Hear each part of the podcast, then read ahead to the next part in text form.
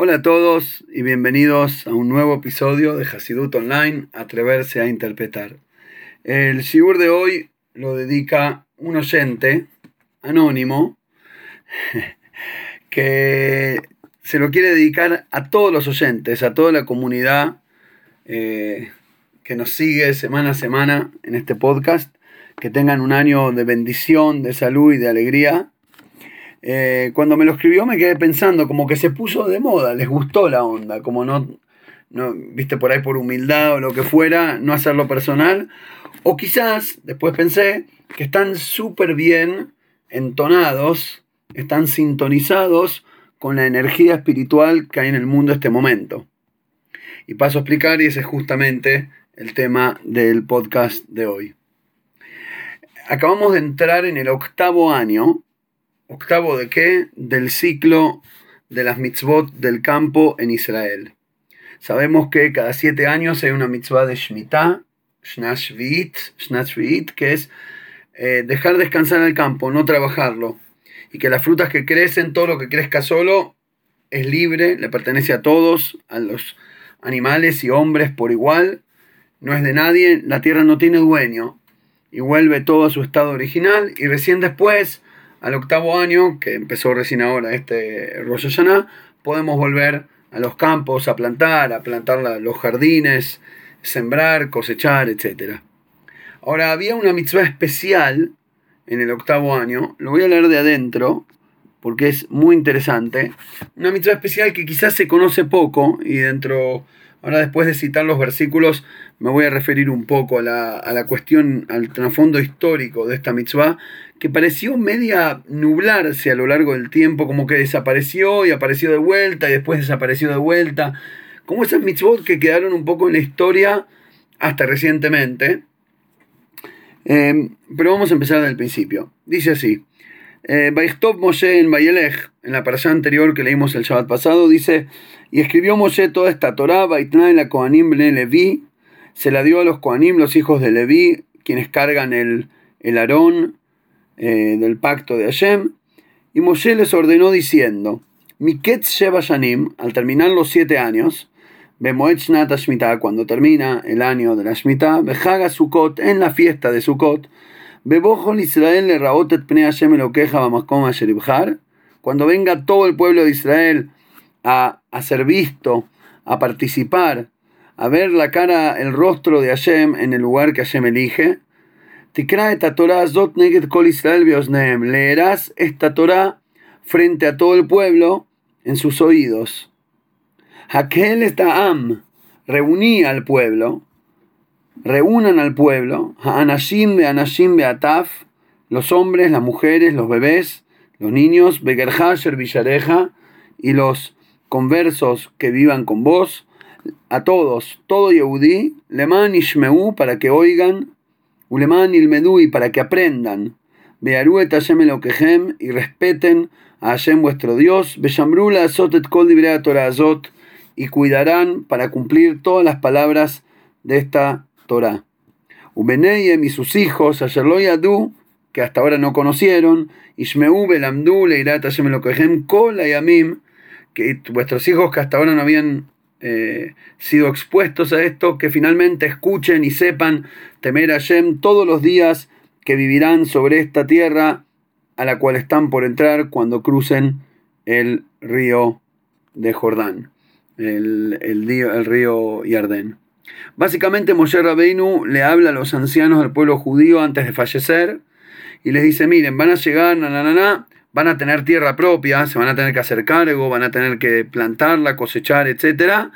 Cuando hereden esta tierra y arranquen la vida, cada, cuando termine el ciclo, después del séptimo año, en el octavo año se van a reunir Vas a reunir a todo el pueblo, hombres, mujeres, niños, eh, conversos, todo, todo el que sea parte del pueblo que viva dentro de tus portones, es decir, todo el que esté dentro de la tierra, se van a reunir y vas a leer de esta Torá para que aprendan, para que escuchan, para que escuchen y aprendan y puedan servir a Shem.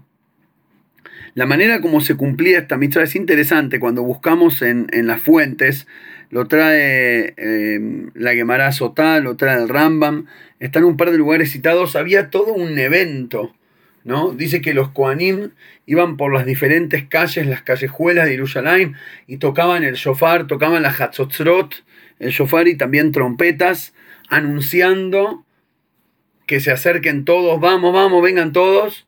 Iba todo el pueblo. Imagínate lo que sería hoy un Zoom con 15 millones de judíos. Uh, tremendo bolonqui. Pero bueno, los ponemos a todos en mute y así no sé cómo los ponían en, en mudo, en modo mudo, teniéndolos a todos juntos. Bueno, pero eran menos, creo, de 15 millones en ese momento.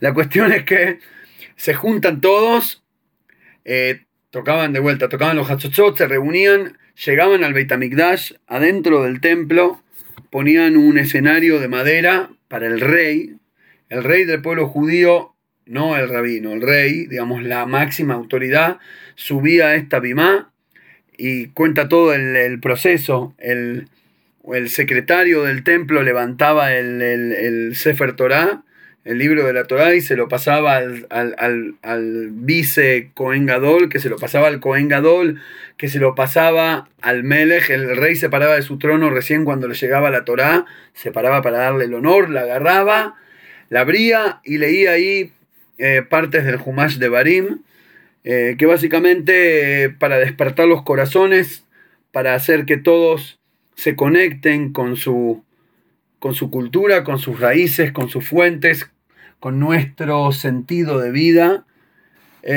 y que puedan vivir todos los días con felicidad en esa tierra que ya les prometió, teniendo identidad, teniendo sentido, teniendo conocimiento.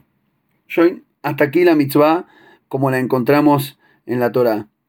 Lo que pasa es que de vuelta, después como que un poco se perdió a lo largo del tiempo, quizás porque estuvimos poco tiempo con, digamos, con, con soberanía en nuestra tierra y con nuestro templo construido, fuimos, volvimos, fuimos, volvimos y después fuimos, nos refuimos por dos mil años y es como que se complicó, de hecho, lo, lo que trae es que el profeta Nehemia, en el libro de Ezra, habla de que reunió al pueblo judío y les leyó la Torá y se emocionaron todos y se largaron a llorar. Y después les dijo, no, no lloren, estén felices porque este es el día de celebrar para Shem. Después encontramos que el rey Yoshiau también, eh, también hizo un estilo de Akel, pero parecería que no, no sé, por alguna razón como que quizás me falta un poco de data, pero no sé si se hizo siempre de manera fija. Y bueno, ni que hablar después de la destrucción del templo y el exilio último, que ya quedamos totalmente exiliados y ya se perdió. De hecho, vos podés vivir una vida como, entre comillas, como judío religioso hoy en día y no enterarte que existe. Es decir, yo fui a una escuela judía ortodoxa y, estudiamos sobre todo las mitzvot y demás, pero esta era de las mitzvot que no se cuentan, porque así como los sacrificios o como la trumá y el maser cosas que fuera de Israel o no en la época, fuera del tiempo o del espacio específico, no se hacen, entonces nadie habla del tema. Yo ni sabía que existía. Obviamente, hasta que llegó el Rebe. hasta el año 1981. la verdad es que hay alguna que otra mención en algún libro anterior de que por ahí estaría bueno renovarlo, eh, ponerle algo, algún estilo de recuerdo, de memoria, pero el Rebe le hizo una revolución absoluta. En el año Tafshin Memalef, 1981, el Rebe habló de esta mitzvah y dijo que es importantísimo y que a pesar de que, de que, a ver, no estamos todavía con el templo construido en Jerusalén, el Mashiach no vino y la situación utópica perfecta todavía no está, pero con todo eso parte de las mitzvot se pueden cumplir. Porque la idea central y original del Akel no es nada más el rey judío en el templo judío en Jerusalén, A-B-S, sino que si te enfocas en el sentido profundo, en aquel, esta reunión del pueblo y este despertar para reunirnos dentro de, de nuestra identidad, obviamente que funciona y obviamente que tiene sentido.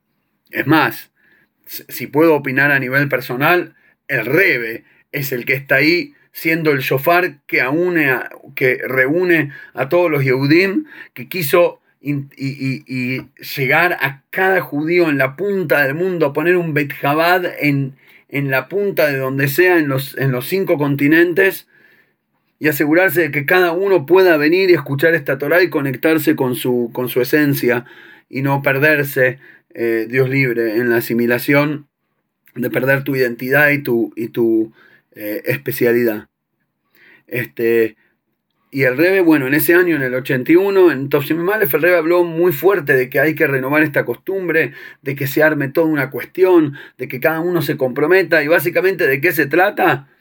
De hacer hackel, de hacer reuniones, de hacer reuniones de hombres, mujeres, niños, cada uno en su respectivo espacio donde corresponda y como se pueda hacer, pero básicamente que este año todo esté enfocado a nivel comunitario.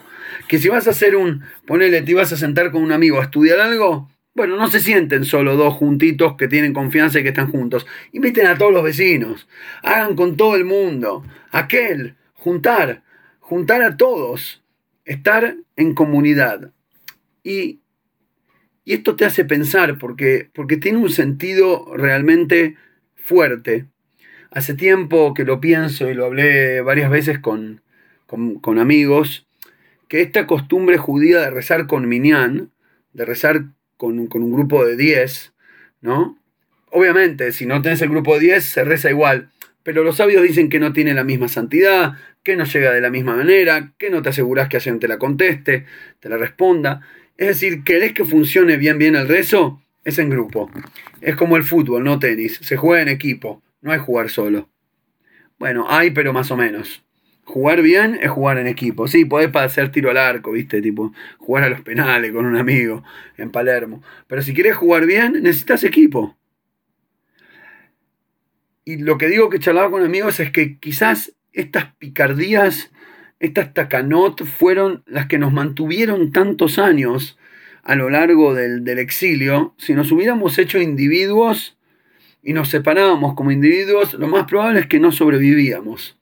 Semejante eh, traqueteo histórico, con todo el dolor que implica y con todo lo que, con todo lo que conocemos. El hecho de que para cada mitzvah tenés un hijo, hay que hacer un bris, mejor que hayan 10. Hay que hacer una jupá, mejor que hayan 10 judíos. Pará, pero es mi casamiento. Es mi, el de mi hijo. Lo hago yo. Eh, bueno, yo lo hago yo. Baruch el que lo puede hacer, lo hace. Pero eh, si no, contrato un Moel y que lo haga, listo, lo hacemos en casa. Mamá, papá, bebé, Moel. No hace falta mucho. Y de hecho, de vuelta, se puede. Pero si tenés la posibilidad, mejor con un Minyan. ¿Te casás? Minyan. Y los judíos se han reventado para juntar un minyan para hacer una jupe eh, bajo tierra casi, escondidos, escapados en el holocausto, en la Inquisición, en momentos increíbles, imposibles, y se juntaban. Yo conocí, tuve un amigo, que en paz descanse, Jaime Kuten, mi querido, que, su alma tenga una elevación, eh, un sobreviviente del holocausto, que yo de adolescente solía ir a visitarlo los viernes un ratito, y él me contó que una vez en un campo de concentración, no me acuerdo cuál, armaron un minyan para Rosh Hashanah y Kippur. Dije, no llegó Kippur, ¿qué? ¿No vamos a rezar? Mirá, y tenían ganas de rezar con lo que estaban viviendo. Es increíble realmente. Pero me dice, bueno, obviamente no podían. Durante el día tenían que laburar las 14, 15 horas. Y el poquito tiempo que le quedaba para, para descansar, se tomaron la noche y me dice que se turnaban mientras los soldados dormían, había un guardia por ahí paradito ahí afuera, entonces mientras dormían se escondieron en un rincón y había un guardia afuera que apenas lo veía que se acercaba, hacía un, un tintín en la puerta y todos automáticamente silencio mudo. Y se juntaban con Minyan, porque vos decís, bueno, si ya estás en semejante situación, qué sé yo, en tu cama decía algún versículo y listo. No, iban a ir a buscar el Minyan, se juntaban entre todos. Y ese es el mensaje del Hakel, que para que la identidad judía, para que el sentido de la Torá, para que el futuro de todo lo que nos enseña la Toire quede, siga, funcione, hace falta armarlo de manera comunitaria. Porque más allá de la obvia importancia del individuo, y creo que en, estos podcasts queda bastante claro eh, lo, que tanto lo enfatizo, de que no hay copiar el servicio Hashem de otro, de que cada persona tiene una llamada especial y específica, con una misión determinada que no puede ser ni, ni, parecida a la del prójimo, a pesar que en general tenemos leyes generales que nos eh, abarcan a todos, pero cada uno tiene una misión específica y tiene una manera de comprender a Hashem y de conectarse con Hashem muy personal y muy... Eh, eh, diferente a la de los demás, pero con todo eso hay un momento, el momento del rezo, el momento de un evento eh, de la vida, que hay que hacerlo con el grupo. Y hay un momento que hay que hacerlo no con un minyan que representa al grupo, sino con todo el grupo. Es decir, juntarse todos. Y, y, cuando estamos todos juntos, nace eso. Nace que el rey lea la Torá y nace que todos nos emocionemos y que nos conectemos con nuestra, con nuestra esencia. Y eso es lo que comentamos varias veces, eh, concepto traído en, en, los textos jasídicos mucho, de que encontramos que una realidad curiosa, ¿no? que solamente debe tener su explicación matemática, su explicación física, pero, pero la realidad es absolutamente así y es curioso a primera, en primera instancia que si yo puedo cargar 10 kilos y vos podés cargar 10 kilos, juntos cargamos 25. Y la pregunta del millón es, ¿quién está llevando los 5? Y la respuesta es la unión hace la fuerza. Yo llevo 10, vos llevas 10 y la unión de ambos lleva los 5. Es decir, podemos lograr mucho más. Podemos traer más luz divina cuando estamos juntos que cuando estamos separados una historia interesante al respecto. Eh, eh, sí, sí, por ahí pega. En el año 77, igual antes de eso voy a dar un, pequeño prefacio. El Rebe, el Rebe de Lubavitch, tenía eh, como una misión personal de imprimir masivamente todo texto profundo de, de filosofía jasídica que exista. Eh, los otros rebes no era así. Los textos estaban en una biblioteca privada y personal de, los rebes, que ellos tenían acceso para leerlo, y ellos transmitían mensajes, obviamente basado en esos textos. Cada Shabbat, cuando hablaban con sus Hasidim, transmitían un mensaje. Pero la, gran masa de, textos espirituales, para decirlo de alguna manera, estaban como, como codificados, como guardados para el que para el que entiende, para los conocedores. Y el Rebe se atacó con la, con la democratización masiva de textos hasídicos. Y estamos hablando de textos realmente profundos y complejos, pero dale, imprimí, y el que pueda que estudie, y a medida que puedan van a ir aprendiendo más, y después eventualmente van a llegar a leer los textos más profundos. Todo, todo para afuera. No queda un libro sin imprimir. Ahora, en el año 77, llegó a, eh, hasta el punto de que quedaba, había un Hemshech, se llama Hemshech Tofre em, que vendría a ser una cadena de Mahamarim. Una cadena de Mahamarim, un Mahamar es un texto hasídico, un Maimer, que es un discurso hasídico uno de los rebes que puede haber sido dicho oralmente o escrito.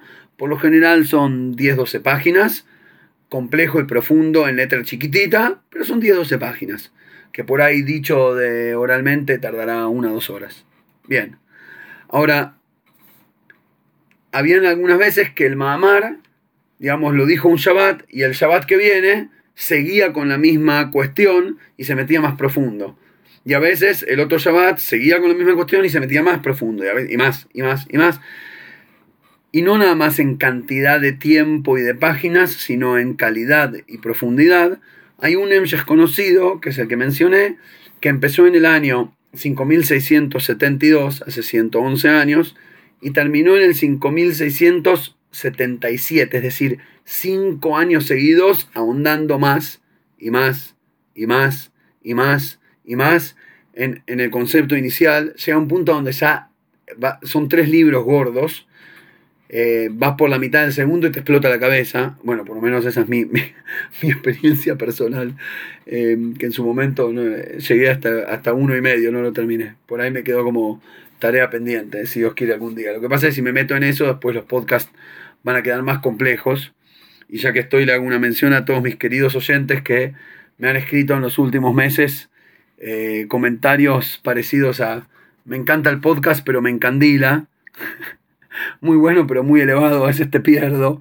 Eh, no es mi intención, la intención es agarrar todos esos conceptos profundos y bajarlos, bajarlos a la tierra, pero bueno, a veces me parece que me quedo corto. Bueno, la cuestión es que cuando llegó a este texto, al Rebe le agarró como, y lo, lo digo porque lo compartió en público, como un miedo espiritual dijo, la verdad, no sé si me atrevo a imprimir semejante cosa. Son los secretos más profundos de toda la Torá. Nunca hubieron maravillas de tal manera expuestas y reveladas, e impresas.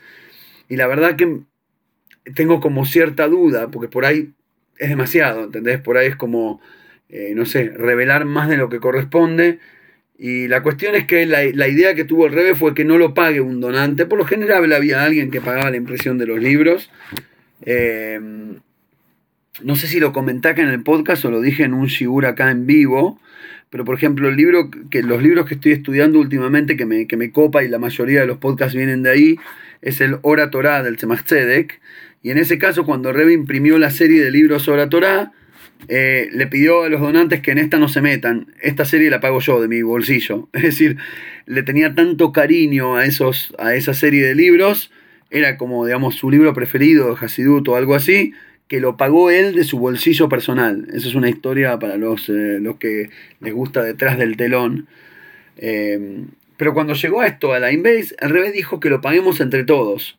Pidió que cada Josid ponga un dólar y no, y de hecho en la primera página donde dice, bueno, impreso por, no dice nada, no tiene firma. ¿Quién lo hizo? Nadie, todos. Viste como en Kippur vamos decimos Hatanu, Ayamnu, Bagadnu. Vamos en Kippur a pedir perdón y decimos hemos pecado, hemos robado, hemos hablado mal, hemos. ¿Qué le estás golpeando el pecho al de al lado? ¿Los pecados los hicimos en equipo también? ¿Cómo funciona? ¿Por qué pedimos perdón en equipo? Se te cargo, pequé, robé, saqué, arruiné. ¿Por qué hablas en, en, en, plural? Yo siempre tuve la sensación de que es como cuando, no sé, entra el profesor a la clase y hicieron algo, pusieron un chiste en el pizarrón o alguna cosa fuera de lugar y se pone todo serio. ¿Quién fue? Levante la mano ya. Y levantan la mano todos. Y fuimos todos. ¿Qué vas a hacer? ¿Echar a toda la escuela? Ya está. Fuimos todos. Y por eso se nos perdona. Porque fuimos todos. Bueno, la cuestión es que ¿Cuándo se hacía esto? Y acá viene la idea quizás central del podcast. Vuelvo a la aquel. Eh, en ese caso el Rebe lo mandó a imprimir por todos para que el mérito o el error de haberse atrevido a hacer algo que no correspondía era por parte de todos. Pero lo, traje justamente porque se conecta con esta idea del aquel. A nivel protección nos protege de alguna cuestión negativa. A nivel bendición nos trae una bendición extra, los 5 kilos de más a nivel respeto a la Torá y el compromiso con nuestros valores de vida, nos va a funcionar mucho mejor si lo hacemos todos en equipo que si lo hace junto. Ahora, ¿por qué se hacía en Sukkot? Bueno, literalmente lo vimos antes en el versículo, porque era Bebokol Israel, Leraot, Lifnei Hashem, cuando todo el pueblo venía al Beit HaMikdash para las tres fiestas, ¿no? Para Pesach, Sukkot y Shavuot, cuando venían, eh, por eso se llaman los Shalosh Regalim, ¿no? Los tres, de, tres sets de piernas, porque venían a pata al templo. Ahora es igual, vienen todos para Jerusalén, listo, ya que estamos reunidos, una cada ocho, el Sukkot de esa reunión, que es el Sukkot es el primer Yom Tov cuando empieza eh, el año octavo, es la primera fiesta del año, digamos, después de Rosh Hashanah y Sukkot, la primera de las tres festividades es Sukkot. Entonces el Sukkot del octavo año era el momento porque, bueno, aprovechamos la volada y ya están todos, hacemos la mega reunión familiar ya que vinieron todos. Pero en realidad hay algo un poco más profundo, que es una relación esencial entre Sukkot y Hakel. Y eso es el hecho de que toda la idea de Sukkot, todo el tema de Sukkot tiene que ver con la unión del pueblo judío. De hecho, los cuatro es la explicación más famosa, la conoce todo el mundo. La mitzvah de agarrar los, los cuatro, los arba minim, ¿cómo se dice? Las cuatro especies, ¿no? El mirto y el etrog y el lulav de palmera, etcétera, etcétera. Agarramos los, las cuatro especies y hacemos una braja. Y lo que los sabios nos explican es que cada una de las especies representa otro tipo de judío. Y uno con, con aroma pero sin gusto, uno con gusto pero sin aroma, uno sin gusto ni aroma, uno con gusto y con aroma. Y la idea es juntarlos. La brajana la podés hacer solo cuando están los cuatro juntos. Si tenés uno en una mano y otro en otra mano separadas, no cumplís. Tenés que tener los cuatro con las dos manos, unidos. Y la idea del, del Sukkot es unir al pueblo judío. De, hecho, por eso dicen los sabios que Reuim Kol Israel Leishev Besukahat. En realidad son dignos, podrían, podrían todos los judíos habitar una sola suká. Bueno, habría que ver qué tamaño de suká, ¿no? Pero obviamente va más allá de lo literal. Significa que la suká es el lugar que nos une. Esa suká, ese rancho sin demasiada estabilidad, quizás por eso la mayoría de nuestra historia hemos estado eh, parados en una pata, para decirlo de alguna manera, o en un dedo, sin estabilidad, nómades de un lugar al otro, perseguidos. Quizás esa inestabilidad del azúcar tiene que ver con esa fe de que aunque mi casa sea un rancho, estamos tranquilos porque estamos todos juntos. Y vamos a sobrevivir lo que venga porque estamos todos juntos. Esa unión del pueblo judío es lo que nos mantuvo, como dijimos antes, a lo largo de la historia y no nada más lo que nos mantuvo en los momentos difíciles, sino que cuando soñamos con el momento de la salvación final, de la llegada del Mashiach, lo expresamos en la tefilá, en el rezo, decimos Ufrosa leinu sukach lomeja. Hashem, eh, abrí sobre nosotros la, tu suká, la suká de tu paz. Es decir, danos la suká de paz que nos abarque y nos cubra a todos. Cuando soñamos con ese momento, cuando estemos todos juntos, en paz, en nuestra tierra prometida, sin problemas, sin enemigos, sin amenazas, sin dolor, lo llamamos que Hashem extiende sobre nuestra cabeza una gran suká que nos rodee y que nos contenga. La suká representa la unión del pueblo judío. Y ahora, si me permiten, un poquitito por lo menos de Kabbalah profunda, para cerrar la idea. De hecho, de eso se trata la suká.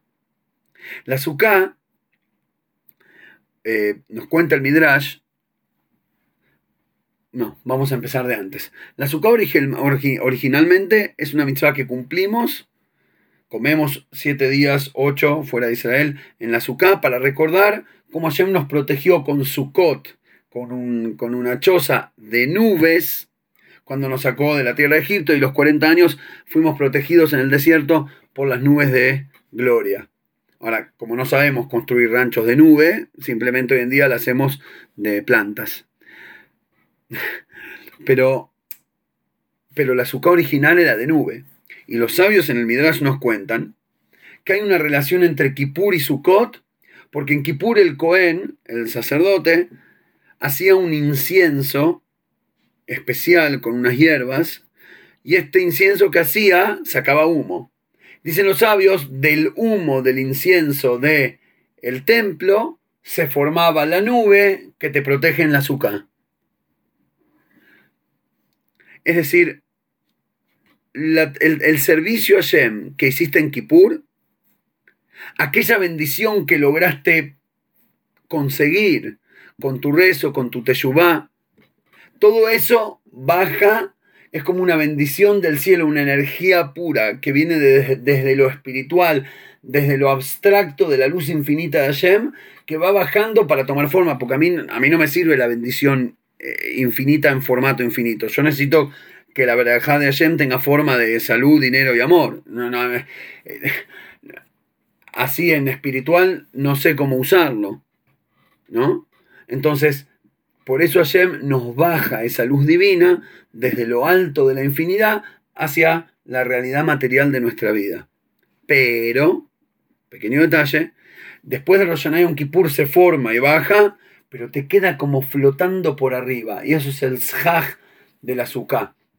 Eso es las plantas, la cobertura de este rancho que te cubren por arriba, te queda flotando justo arribita de la cabeza. Como que trajiste toda la bendición y está justo ahí, pero casi en el travesaño. Pero todavía no entró. ¿Y cómo hacemos para que toda esa bendición enorme, para que todo ese ketoret, para que toda esa maravilla que generamos con la teshuvá colectiva del Rosh de Yom Kippur, finalmente nos llegue y no nada más nos abarque? Que baje, que quepa en los kelim, en los recipientes, que la bendición se transforme en algo real, en algo bueno tangible como Rebe siempre cuando bendecía decía, Betoy Vanire Vanigle, que Hashem te bendiga con cosas buenas, visibles y reveladas, porque buenas son todas. Todo lo que viene de Hashem es luz de Hashem, y por lo tanto todo técnicamente es bueno. Pero claro, hay a veces bondad que duele, demasiada bondad, el abrazo de oso. Por eso le pedimos a Shem, y de hecho ayer a la noche en Neilá hay una, un pasaje que dice, tov lanu tiftach, y tu buen tesoro abre para nosotros. Hashem, por favor, abrí tu tesoro para nosotros. Y el Rebe Rashab, el quinto Rebe de Jabal, que es este, el mismo autor de estos textos profundos que mencioné antes, dijo que, él lo solía decir así y a partir de ahí se cambió la coma, le cambiaron los sidurim de Jabal, le han cambiado la coma al versículo. En vez de decir Tov, coma, Lanu y tu tesoro bueno para nosotros abre, que era la traducción literal, el Rashab mandó a cambiar la coma y puso eh, y tu tesoro bueno para nosotros, Lanu, coma, tiftach, ese abrí. No me abras un tesoro bueno a mí. Abrime el tesoro, abrí aquel tesoro que es bueno para mí, eso quiero que abras. Lo que le pedimos a Yem es que la bendición baje, que no se quede colgada arriba del azúcar, sino que entre dentro de nuestra realidad, de nuestro corazón, de nuestra experiencia práctica y física de la vida. ¿Cómo logramos eso? Con la unión del azúcar, con la unión de los cuatro minim, con el amor al prójimo, con reconocer que somos todos, cada yudí, un pedacito de ese rompecabezas. Y que si hay un yudí que no viene a participar del aquel, a mí me falta algo. No es que el judío que no fue al Shil se perdió algo. Los que están en el Shil se perdieron algo porque hay uno afuera. Por eso el rey hablaba siempre de que a pesar de que los sabios hablan de los cuatro hijos que vienen a la mesa del ceder de Pesaj, en realidad hay un quinto hijo, que es el que no viene a la mesa de Pesaj. Y a ese es al que, hay que ir, hay que ir a buscar. Pero no para hacer proselitismo, sino porque somos todos un solo pedazo. Somos Mikshahat. Si me sacas un pedazo no funciona. Sacar un pedazo al motor del auto no va a funcionar. Somos un equipo y si no hay 11 no jugás. Bueno, por ahí si le sacan la roja a uno se puede seguir jugando, pero es difícil, es difícil ganarlo. Y para poder estar todos, y para, para, que, para que pueda funcionar la bendición espiritual, tenemos que estar todos. Y cuando estamos todos juntos unidos en esa azúcar, cuando hay unión, cuando alguien ve que en cada oportunidad que podemos vamos a hacer algo en equipo, vamos a hacer algo en comunidad, nos juntamos con otro Yehudi, a pesar de que pensemos diferente, y quizás por razón de pensar diferente, porque claro, no hay un templo donde hayan dos que tengan la misma opinión. El otro día entré a un templo acá, me maté de la risa, había un cartel, va, el otro día, hace un par de años, pero había un cartel así de acrílico, ya fijo, en el Gil que decía, a algunos nos gusta más frío, rezar con más frío y a algunos les gusta rezar con la temperatura más caliente. No hay forma de ponerlos felices a todos, Así que el Gabey, el encargado del Chile, ese que decide la temperatura del aire, le pedimos por favor a, todos los demás que no lo toquen ni lo modifiquen. tipo, vos llegás y no nos podemos poner de acuerdo ni siquiera la temperatura del aire acondicionado. A alguno le gusta más fuerte, más bajo, más esto, más lo otro. No hay. Hay que venir y bancársela. El caluroso que transpire y el congelado que se ponga un, un suéter. Pero lo principal es que estemos todos abrazados. Y cuando todos nos atrevemos, y esto sí es atreverse, porque duele, ¡fu! sí duele. Cuando nos atrevemos a, a, nos atrevemos a atreverse, cuando nos atrevemos a abrazarnos con todo aquel que piensa diferente y enfatizar el hakel, enfatizar el, el, el cajal entre todos, ahí, cuando está la unión, está la fuerza. ¿Y cuál es la fuerza? La bendición, que es toda, toda la broje que logramos en Rosh Hashanah y en Kippur, que baje finalmente, que se materialice y que pronto se cumpla el Ufros Aleinu Sukach Lomeja, que Hashem eh, extienda sobre nosotros su Suká de paz y que estemos todos juntos, si Dios quiere, en Yerushalayim con Mashiach Tzidkeinu. Gracias a todos por escuchar y nos reunimos, si Dios quiere, la semana que viene.